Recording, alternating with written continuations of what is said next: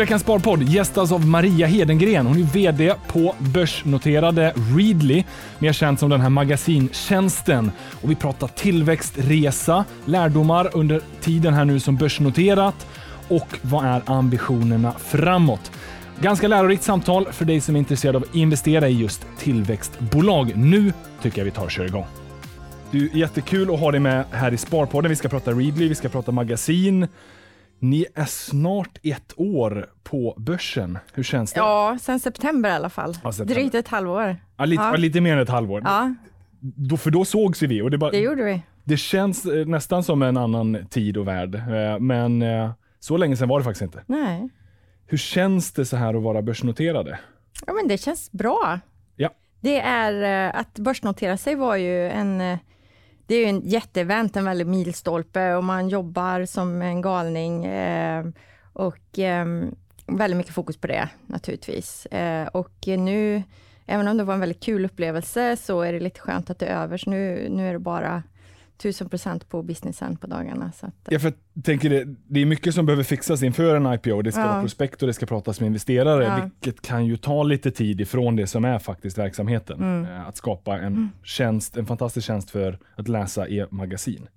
För kan inte du berätta lite med dina ord? Jag tror att de flesta vet vad Readly är, men berätta gärna med dina ord. Vad är Readly? Readly är den Europa-ledande prenumerationstjänsten för digital magasinläsning. Det är en all you can read-tjänst för bara 99 kronor i månaden, så får du läsa precis hur mycket du vill av omkring 5000 titlar från 11 länder. Och i senaste kvartalsrapporten så redovisade vi 397 000 fullt betalande prenumeranter.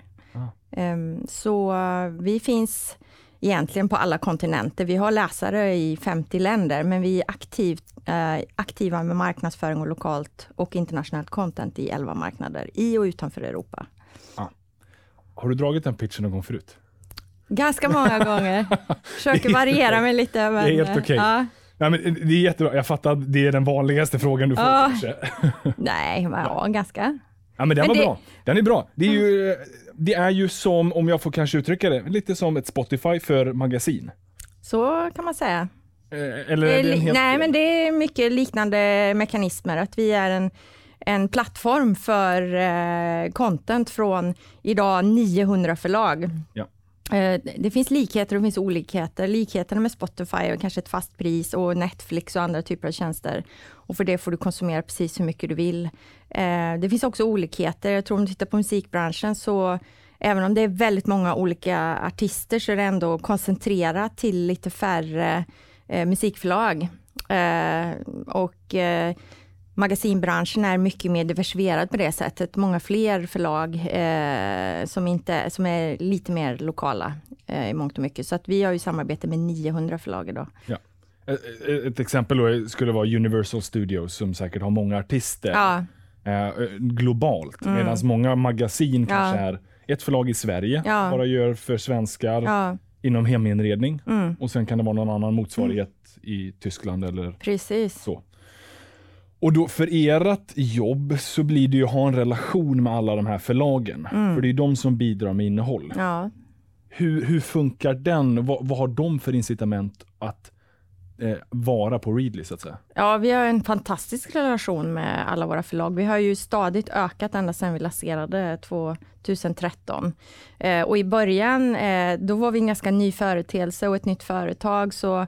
Då vissa förlag tog lite längre tid att övertyga. Men idag så är det många förlag som knackar på våran dörr istället. Så att det är lite förändrad dynamik och många fler förlag ser fördelarna med Readly och med digitala strategier. Och hur det fungerar, varför de vill jobba med oss, det är flera saker. Dels så får de naturligtvis en helt ny intäktsström. Och en del förlag har gjort studier på om vi kannibaliserar på deras existerande prenumerationsbas. Och de har kommit fram till att det är väldigt, väldigt låg överlappning. Så vi når mycket nya läsare åt dem. Idag till exempel 20% av alla öppna titlar är från internationella magasin. Så att svenskar som läser 20% av innehåll från andra länder och även UK och Tyskland. Så att det är mycket värde för läsarna att hitta internationella titlar och det är ju läsare som man inte når nödvändigtvis som som förlag annars. Och de har ingen ytterligare kostnad för att finnas på oss, utan de har redan producerat innehåll som de skickar till oss. Så intäkter, nya läsare, ökad räckvidd som de kan använda också i sammanhang för att sälja sina annonser. Det är ju en viktig inkomstkälla för dem, annonsförsäljning. Sen så har vi ju väldigt mycket datainsikter som vi delar med förlagen, som de använder för att vidareutveckla sin förståelse för läsarna, för hur annonserna går, för vilken typ av innehåll och omslag och sådär som uppskattas mest. Så att det är ju också vi stöttar inte bara deras affär direkt genom nya färska pengar, utan de kan också utveckla hela sin affär med hjälp av den här datan då. Jag tänker att det är just den där sista punkten som är ganska spännande. För jag får uppfattningen av att magasinbranschen, likt de flesta, är lite trögrörlig, kommer ifrån att ha fysiskt distribuerade tidningar. Och tänk dig när man producerar ett magasin, den är 100 sidor lång, då har ingen aning om hur mycket läser de, vilken sida läser de. Men via eran tjänst så kan de ju faktiskt få då data på vem är läsaren, vilket kön, vilken ålder, vart bor den geografiskt. Ja. Vilka sidor läser de? Vilka sidor läser de mer? Vilka sidor läser de? Vi mäter ju varenda sekund som någon stannar på en sida. Ja. Så vi vet precis vart de stannar och läser mycket och vart pikar det och sådär. Vi har ju utvecklat en väldigt sofistikerad datatjänst. De har haft viss data sedan tidigare, men den var lite mer så här, man måste ladda ner den i deras backend och stoppa in den i Excel och studera. Nu har vi gjort det är ett BI-verktyg egentligen, en dashboard, där de får väldigt precisa insikter. De kan vrida och vända på all läsning, varenda sekund i plattformen, i olika grafer och jämföra, till och med benchmarka hur deras titlar går i förhållande till hela kategorin globalt eller lokalt i sitt land. Så att har jag en trädgårdstidning, så kan jag se hur väl presterar den i förhållande till alla trädgårdstidningar i Sverige eller alla trädgårdstidningar i Europa och sådär. Ja, just det. Mm. Nej, för jag tänker den där datainsikten är ju otroligt viktig för dem. Sen det de kanske då känner är att men vi kommer ifrån att ha den här fysiska tidningen. Vi gillar den, vi gillar trycket, vi gillar känslan av att bläddra i det. Märker ni att de är lite konservativa där generellt sett, att ta emot lite, att våga distribuera digitalt? För det blir ju en annan upplevelse. Menar du om förlagen? Ja, för jag tänker att förlagen har en idé av att deras läsare gillar den här magasinkänslan. Ja, och i viss utsträckning tror jag att de har rätt. Jag tror att vissa typer av titlar och vissa typer av läsare tror jag kommer att fortsätta att läsa printupplagor under lång tid. Jag tror inte den dör imorgon om någonsin. Däremot så ser vi tydligt att totalt sett går konsumtionen av print ner. Därför att fler och fler konsumenter föredrar att läsa digitalt. Och man har den alltid med sig på iPaden i fickan och sådär. Och mer och mer förlag har väldigt stor insikt i och framåtlutade i sina digitala strategier också. Att de finns i många olika kanaler. De har print, men de har också en egen webbsida. Vissa har till och med en egen app och de finns på Readly. Just det. Så att vissa förlag å andra sidan finns bara digitalt. Det tycker jag är jättekul. Det finns ett antal titlar nu i Sverige bland annat som bara finns på Readly. De publicerar bara digitalt och bara på Readly. Mm. Så att det finns, och sen finns det allt däremellan. Några är superfokuserade på bara vara på Readly, och så har du några gigantiska mediehus här borta som finns på väldigt många olika ställen. Och så har du allting däremellan då. Så att och på tal om det här med content, för det är det som är lite det allting handlar om. Hur mycket, för en vanlig strategi för många av de här större Netflix och liknande är ju att producera eget content. Är det en väg som ni går också, eller kommer att gå framöver? Vi får se. Jag tror för det första är så här, grunden i värdet av Readly, det är mängden. Det är bredden och djupet. Vi har inte bara en eller två biltidningar, vi har 350. Eller 20 golftidningar, eller jag vet inte hur många fisketidningar och så vidare. Och så att på det sättet så blir enstaka som en tv-serie som Game of Thrones eller något. Det är inte det som är det största värdet i Readly, utan det är mängden. Men med det sagt så har vi idag ungefär 60 exklusiva titlar som bara finns på Readly. Men vi har ju inte egna journalister eller contentproducenter, utan vi gör samarbeten då med våra förlagspartner som gör specialutgåvor för Readly. Och som jag sa nu på senare tid, ett antal förlag som bara finns på Readly. Vi lanserade en tidning som är producerad av ett svenskt företag som heter Gesin. De har en Gesin-titel sedan tidigare, och nu senast så lanserar de en föräldratitel för mammor och pappor, för barn i olika åldrar och sådär. Och den finns bara på Readly, och de finns bara digitalt generellt sett. Så att, det är en spännande utveckling tycker jag. Ja, men okej, det finns ett annat konsumtionsmönster än ett, säg, HBO och Netflix. Men hur ser det ut hos konsumenten, användaren av Readly? Hur många magasin i snitt brukar en person läsa? I snitt ungefär 13 magasin i månaden. I genomsnitt läser folk ungefär 8 timmar i månaden. Och så mycket som 43% av alla våra aktiva användare använder Readly varje dag. Det är väldigt högt för en tjänst som Readly, för att om du jämför med Spotify eller Storytel och så vidare, så har de lite högre, men då kan man göra det. Man kan lyssna på saker samtidigt som man gör andra saker. Ja. Och min son, han somnar med Spotify på, och andra lyssnar, de somnar gott när de lyssnar på en ljudbok liksom. Men Readly, det är aktivt användande på ett helt annat sätt. Inte samma dual screen eller multitasking miljö. Så 43% är extremt högt skulle jag vilja säga. Så att, och visst är det bara magasin, det är ju inte nyhets... Vi har dagstidningar. Ja, ni har dagstidningar. Jag skulle säga i Sverige har vi länge haft Expressen och några till. Men sen ungefär 12 månader tillbaka så har vi börjat addera mycket mera dagsnyheter. Okay. Vi började med UK i maj förra året, och där har vi adderat ett gäng dagstidningar, och vi har stora titlar i Tyskland som Bild till exempel från Axel Springer. Så vi har väl över 40 titlar i 7 länder idag. Ja. Och vi är en magasinapp. Det är där majoriteten av vårt content finns, men det är väldigt bra att komplettera med dagsnyheter. Ja. Och det driver också engagemang, och för oss är det viktigt att se att det finns någonting intressant för läsarna varje dag.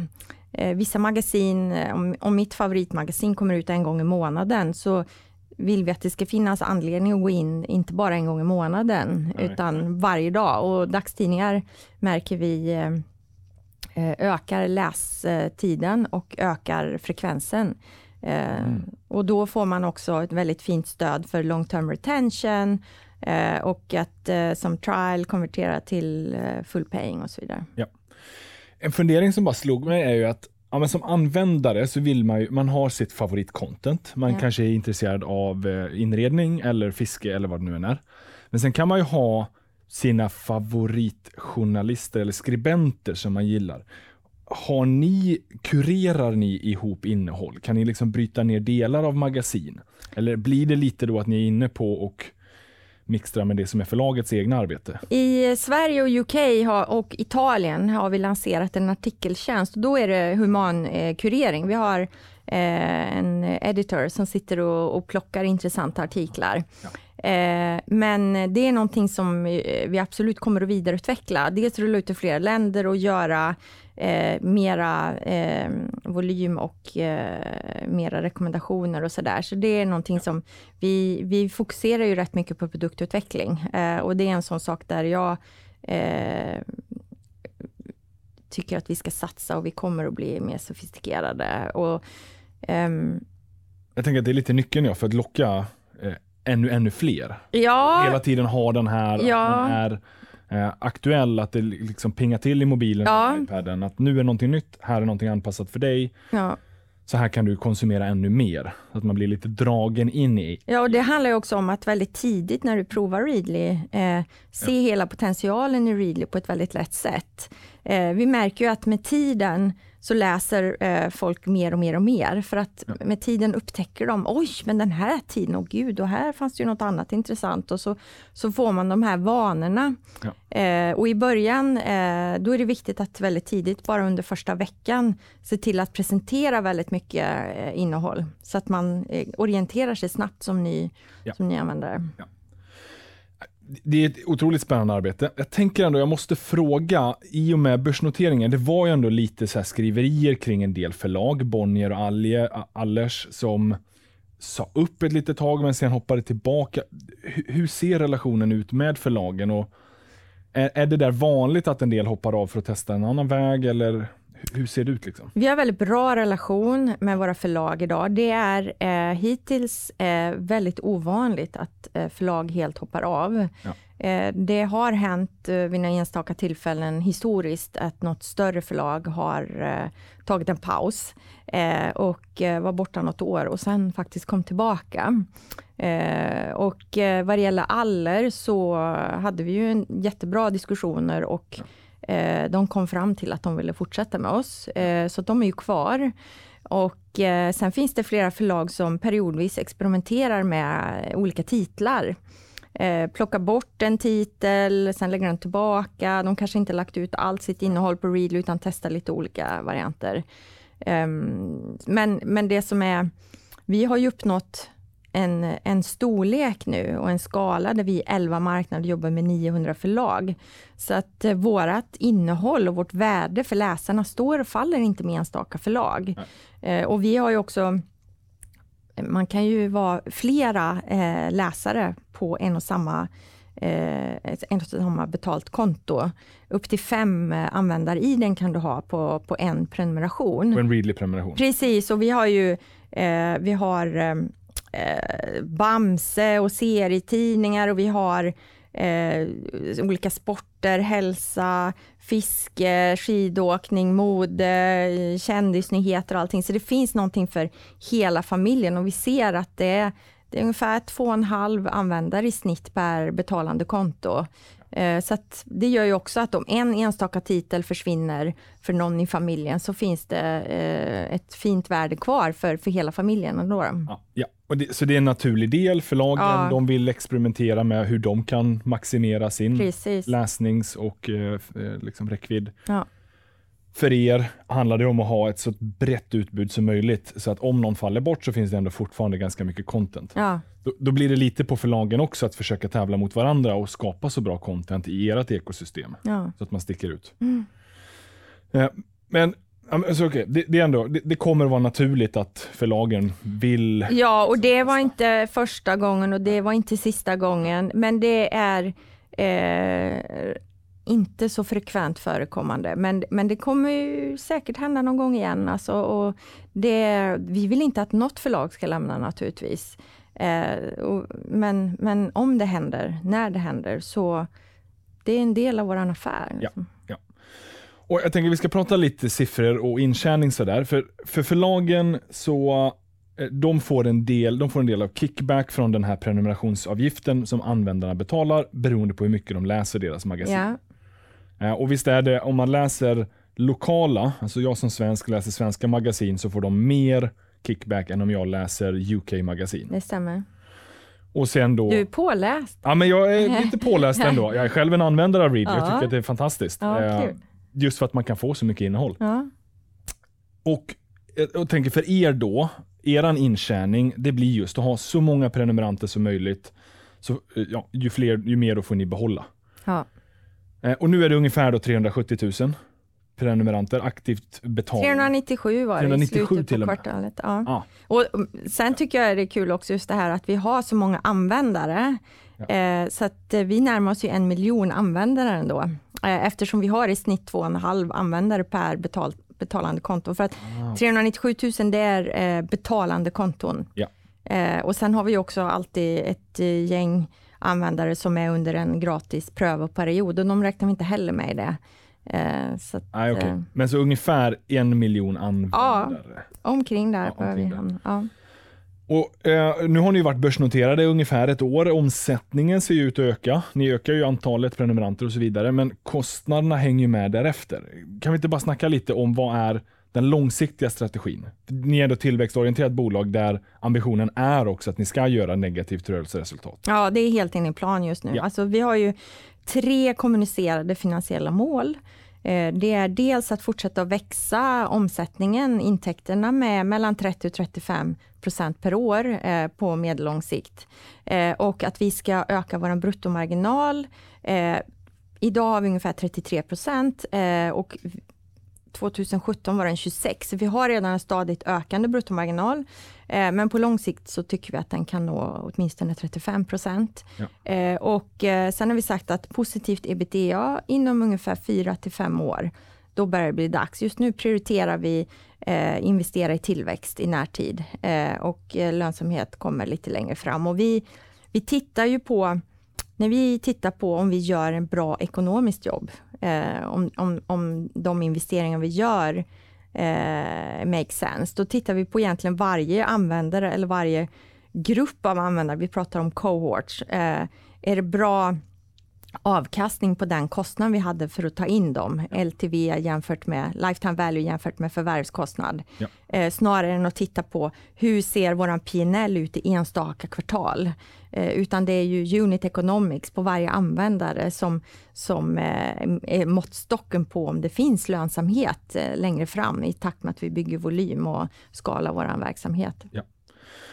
Och sen mäter ni ju den genomsnittliga intäkten per användare också. Och den ser väl ut att gå upp ganska bra också. Ja, den har gått upp de senaste åren. Och hur mycket, du sa omsättningsambitionen är 30-35% per år. Hur har tillväxten varit historiskt? Vi har ju levererat 3 kvartalsrapporter hittills. Och de har alla varit enligt det vi har kommunicerat. Ja, på rullande 12 månader. I kvartalen. Okej, per kvartal. Ja. Förra året, på helår, så växte vi med 33%. Okej, ja. Ja. Och i första kvartalet i år så växte våra prenumeranter med fullt betalande prenumeranter med 37% year on year. Okej, ja. Och en omsättning som växte med 32%. Så att vi ligger väl i linje med våra finansiella mål hittills. Och Europa är just nu slagfältet. Det är där ni är aktiva som mest, antar jag. För du inledde med att säga att ni är Europa-ledande. Ja, och vi har ju gått in, senaste länderna vi gick in i var Australien och Nya Zeeland. Okay, ja. Det var i april, mitt under första vågen av pandemi förra året. Så det är fortfarande väldigt tidigt skede, skulle jag säga. Och grejen när vi går in i nya marknader är att hela branschen globalt är omogen. Och det gör att ofta när vi går in i nya marknader så är vi bland de första eller först. Så att det gör att när vi går in i ett nytt land, då är det för att det ska liksom bidra materiellt till tillväxten på lång sikt. För det tar tid att bygga upp allmän kännedom om tjänster som den här och Readly som brand. Och vi driver ju på liksom ett digitalt nytt konsumtionsmönster när vi kommer in. Men jag skulle säga USA har vi funnits i ett antal år också. Och vi har ju 3 kärnmarknader. Det är Tyskland där vi är störst då. Ja. Där var 38% av vår omsättning kom från Tyskland i Q1. Okay, ja. Och sen så har vi Sverige och UK på vardera 23%. Och sen kommer resten av världen därefter. Och vi pratar om secondary markets då. Där USA bland annat, alla länder växer fort. Men USA har ju en enorm, liksom Tyskland och sådär, en enorm potential i fråga om ren befolkningsmängd. Ja. Och hur många som läser idag, vilket är ganska få då. Ja, så att det tycker jag också är en av våra riktigt spännande länder just nu. För vi växer rejält i USA också, även om det är från lite lägre nivåer än våra kärnmarknader då. Ja. Så att vi finns i... både i och utanför Europa. Okej. Och hur ser konkurrenssituationen ut? Finns det någon annan global spelare så som eller är de ofta mer lokala? Som det finns mest lokala och så finns det internationella spelare. Och de internationella spelarna kan täcka ett antal länder. Men jag skulle säga att det är ingen idag annan aktör som vi möter head to head på samma sätt. Nej. Så att om du vi pratade om USA, Apple News Plus till exempel, de lanserade för 2 år sedan. Och det är en liknande tjänst, en magasintjänst. De finns bara i engelskspråkiga länder, i USA, UK och Australien. Och de har mycket mer begränsat mängd innehåll. Men de möter vi ingen annanstans. Så finns det lite andra tjänster. De har fokus på Asien, där är vi inte eller sådär. Och sen så finns det lokala spelare. I Sverige har vi ju till exempel Aller och Bonnier och Egmont har alla egna digitala tjänster. Det finns lite olika. Ja. Och vad är strategin för er? Finns det ett behov av att öppna upp på fler marknader eller är det fortfarande ganska mycket organisk tillväxt på de marknader ni är och kunna skala upp där? Jag ska säga att det finns både och, för vi pratade om våra tillväxtstrategi förut. Hur ska vi nå den här omsättningstillväxten? Nya marknader är naturligtvis en viktig del i det, men de bidrar med tillväxten på lite längre sikt. Jag ska säga inom de närmsta åren så är det framförallt existerande marknader. Vi har enorm potential kvar i de marknader vi redan är idag. Tyskland har över 80 miljoner invånare. Ja. Så även om det är vår största marknad så har vi en väldigt liten del naturligtvis. Och Sverige, UK och alla andra marknader. Så att, och där handlar det om en kombination av det både digital marknadsföring naturligtvis och varumärkesbyggande reklam. Men det är också allmänt jobba med kännedom om företeelsen, PR till exempel. Sen skulle jag vilja säga också att partnerships är en väldigt viktig pelare i vår tillväxtstrategi som jag pratar mycket om. Vi har varit väldigt framgångsrika redan att starta upp nya partnerships med alla möjliga olika samarbetspartner, både lokala och internationella. Vi jobbar med SJ, SAS och Klarna och Coop och Lidl, alltså alla möjliga. Typ för att få deras medlemssystem. Ja, precis. Vi jobbar med Lidl, vi jobbar med Revolut Bank, vi jobbar med Diet Coke. Ja. Och då är det olika typer av, ändra att vi är med som ett medlemserbjudande i deras medlemsklubbar till exempel. Telia jobbar vi med. Men allt som oftast är det ju för er. Ni kan rea bort eller ge bort 3 månaders prova på period och så får ni in dem i systemet och så ni konvertera dem. Precis. Det är ofta syftet antar jag, eller finns det andra syften? För det här är ju inte, de är inte contentskapande så mycket. Nej, men det är just det. Man får en enorm räckvidd. De har ju oftast många miljoner i sina databaser så att vi blir, dels hjälper det varumärkeskännedom. Att bli liksom ett namn i varje hushåll. Sen är det ju också naturligtvis en direkt förvärvskanal. Att få in nya trialist som vi då kan visa dem hur fantastiskt Readly är. Och sen så kan de gå över till betalande prenumeranter så småningom. Ja.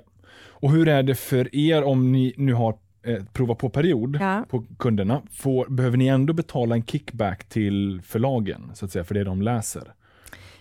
Nej, det gör vi inte. Det är när de blir betalande prenumeranter som gör det. Ja. Men ofta är det ju så här att generell marknadsföring, då kanske vi har 1 eller max 2 månader. Ja. Sen ibland när vi jobbar med vissa partners så kan de få erbjuda sina kunder lite mer beroende på vilken marknad det är. Och så. Det är tillväxtorienterad, ni är ett tillväxtorienterat bolag, det förstår man ju. Det är mycket fokus på att expandera utåt. Vad skulle du säga är, vad skulle ni behöva jobba lite mer? Vart kanske det liksom, just nu behöver ni lägga lite extra tid och energi på att stärka er så att säga? Bara lite kul att få höra, det är mycket som är bra, men vad är det där ni är lite svagare? Jag vet inte om man ska säga det är svag, men just nu vi ser mycket potential i att fortsätta vidareutveckla produkten. Det är ju så när man erbjuder en produkt så måste man fortsätta hela tiden och vidareutveckla den och göra den bättre och bättre. Så att när vi gjorde IPO så tog vi ju in 450 miljoner svenska kronor och en del av det går ju till fortsatt marknadsföring naturligtvis och varumärkesbyggande, men en del av de pengarna går också nu till att anställa fler utvecklare. Ja. Vi har ingen brist på goda idéer, men en del frågar mig vad är det största problemet eller så här, så är det är en utmaning att hela tiden liksom prioritera rätt, för vi har så många bra idéer och man vill göra allt men man kan inte göra allt. Så att vi anställer utvecklare, vi anställer data scientists till exempel och en del människor inom att jobba med partnerskaps och sådär. Och vi har en fantastisk fin produkt. Vi har användare som har använt produkten så många år. Vi har i samband med IPO:n då så redovisade vi ju öppet att vi har en revenue retention efter 5 år på över 50%. Och det är inte många prenumerationstjänster som kan skryta med det. Så att våran produkt är redan högt älskad av våra användare, men vi kan alltid bli bättre. Ja. Och till exempel då det här med att öka inslaget av kurering. Det kan vara både maskinell kurering, men det kan också vara humankurering för att hjälpa läsaren att hitta ännu mer spännande innehåll. Ja, men okej. Ja, men det finns alltid grejer man kan jobba på. Fokus. Mm. Fokus på produktutveckling och på partnerships är det mycket just nu. Vad är en vanlig fråga som du får från investerare? Eller vad skulle du säga är en vanlig missuppfattning som investerare har om alltså caset Readly som en investering? Ja, det beror på vilken typ av investerare du tänker på.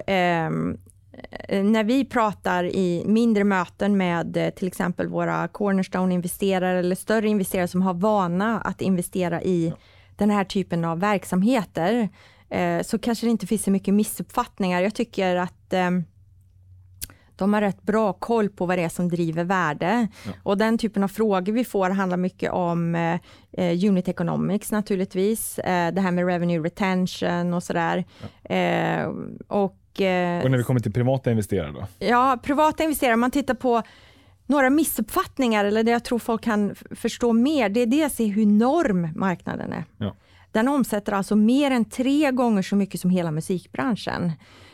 Och det räknat alla magasin globalt. Globalt och annonsintäkter. Men samtidigt så är det fortfarande ganska tidigt skede av digitalisering. Mm. Och eftersom vi är med, vi är en av de första pionjärerna inom den här branschen, så har vi också etablerat oss som en ledare. Så att vi är ledande i en tidig fas av digitalisering av en enorm bransch. Ja. Så det finns väldigt mycket potential kvar att växa. Ja. Så men den kommer vara några kvartal år bort innan det visar svarta siffror, tänker jag. Och den missuppfattningen kan ju en del privat. Ja, det är det andra då. Och det är det här med lönsamhetsfrågan. Ja. Och det är där som jag pratade tidigare om att... Och det är därför de institutionella eller mer så här... investerarna som verkligen fokuserar på den här typen av teknikaktier, de tittar mycket på unit economics. De tittar inte på hur ser P&L ut det här året, utan de vill veta när ni förvärvar alla de här prenumeranterna, finns det liksom en långsiktig lönsamhet i dem? Det är det de fokuserar på. Ja. Så att för dem är det inga konstigheter. En del säger så här, men ni borde investera mera. Ja. Varför växer ni inte? Liksom, ni tänker inte på lönsamhet nu, Maria. Ja. Det kan komma sen, nu ska du växa. Liksom. Varför gör ni inte det? Jo, men det handlar ju om en balans naturligtvis. Men jag märker också en skillnad i den svenska investerarcommunityt.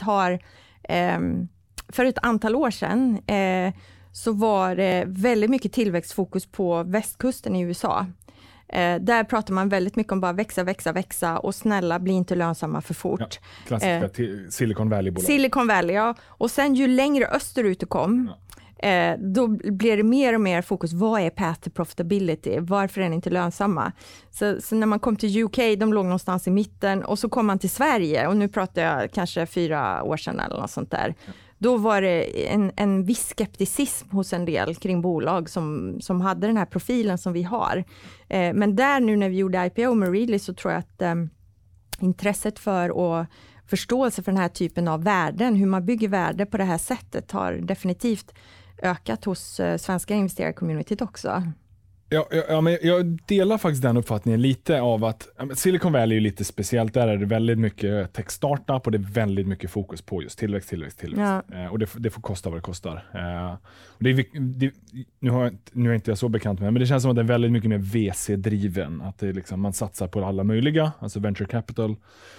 Och sen är det något som flyger. Medan svenskar gillar lite mer industri och lite mer sådär, visa svarta siffror.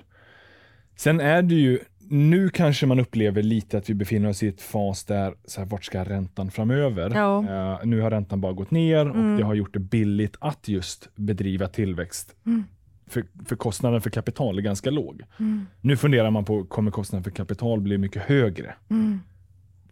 Och det vet vi ju inte vad som ska hända med räntan. Nej. Den är låg och den kommer säkert vara låg ett tag till. Mm. Men någon gång ska den säkert upp. Mm. Och det är väl det som har gjort att det är lite sådär i närtid just tillväxtorienterade bolag. Men vi är ju en verklig inkubator här i Sverige för fantastiska teknikbolag. Så att jag tycker att det är också det här diskussionen liksom att behålla någon form av svenskt ägande i svenska bolag. Så att jag tänker mer, inte så mycket på räntan, jag tänker på liksom hur finansierar vi och hur äger vi våra fantastiskt fina teknikbolag och vidareutveckla dem så Sverige får fortsätta vara den här fina så här, inkubatorn och liksom ledande inom innovation och teknik globalt som det är idag. Ja. Så på det sättet så blir jag ju väldigt glad över att den typen av bolag attraherar mycket kapital. Samma här, att det bibehålls svenska bolag på svenska börsen. Ja. Jag är glad att ni inte gjorde en Spotify och noterade er i New York istället. Som de gjorde, men för de är ju ett svenskt bolag, man vill ju liksom gå till USA. Men de har lite annan profil också. Så är det. Och lite större. Ja. Än så länge. Nej, men en annan sak apropå det här med missuppfattningar eller rädslor eller oro hos en del. Det handlar ju om det som hände kring IPO:n, att Aller och Bonnier sa upp avtalen och att man blir orolig för hur sårbar är Readly? Är våran affärsmodell med att vara så här content-tjänst med, utan eget innehåll, är det en robust affärsmodell? Och där tycker jag att man ska tänka på vilken skala vi har. Första året då är det klart att då är man ju mycket mer sårbar. Men nu finns vi i 11 marknader och flera kommer med 900 förlag. Vi står inte och faller med enskilda förlag idag. Vi har så pass mycket intressant innehåll för alla i alla länder. Så att, jag tycker vi verkligen har bevisat affärsmodellen. Och vi gjorde ju mycket beräkningar då när Aller och Bonnier, när det var lite diskussioner där kring deras avtal och så, kom fram till att det har ingen större effekt på hela Readlys intjänande förmåga och affär. Ja. Sen vill jag inte förlora några förlag, så att jag vill inte låta här arrogant på något sätt, men det är viktigt att förstå det. Ja. Grundaffären och den plattformen och den räckvidden och antalet användare ligger ändå som en ganska bra bas. Mm. Och sen då på sikt, om ni kan öka på antal Readly exclusive innehåll, på sikt kanske kurera eller skapa eget innehåll, beroende på vart intresset finns. Men det finns mycket mer där än enskilda förlag, det förstår man ju också. Sen är, och vad sa du nu? Tyskland är den största, Sverige och Holland är de andra. Sverige och UK. Så var det. Ja. Mm. Och de 3 marknader totalt står för ungefär hälften av omsättningen. Nej, mer. Okej, mer. Jag tror 16% kommer från de andra marknaderna i första kvartalet i år. Ah, okay. Men där tycker jag också att när jag började för 2 år sedan, den här lilla, jag ser framför den här pie-charten vi har där vi visar hur mycket vi omsätter i olika länder. Och den här pie-charten som heter Rest of World, den stod för 5% för 2 år sedan. Idag är vi uppe i 16%. Ja. Så att vi växer ju snabbt i alla våra marknader och blir successivt mindre och mindre exponerade för vad som händer i enskilda marknader. Mm. Så att det är inte nog med att vi har en väldigt så här, bredd och djup i vårt content rent numerärt på förlagssidan. Det är också var omsättningen kommer ifrån. Den dynamiken och, håller på att utvecklas också. Ja, just det. Otroligt spännande. Det känns som att vi skulle kunna prata Readly en ganska lång stund. Det är ett ämne som ligger varmt om hjärtat. Maria, stort tack för att du var med här i Sparpodden. Tack för att jag fick komma hit. Och till er lyssnare, vi ses och hörs som vanligt nästa vecka.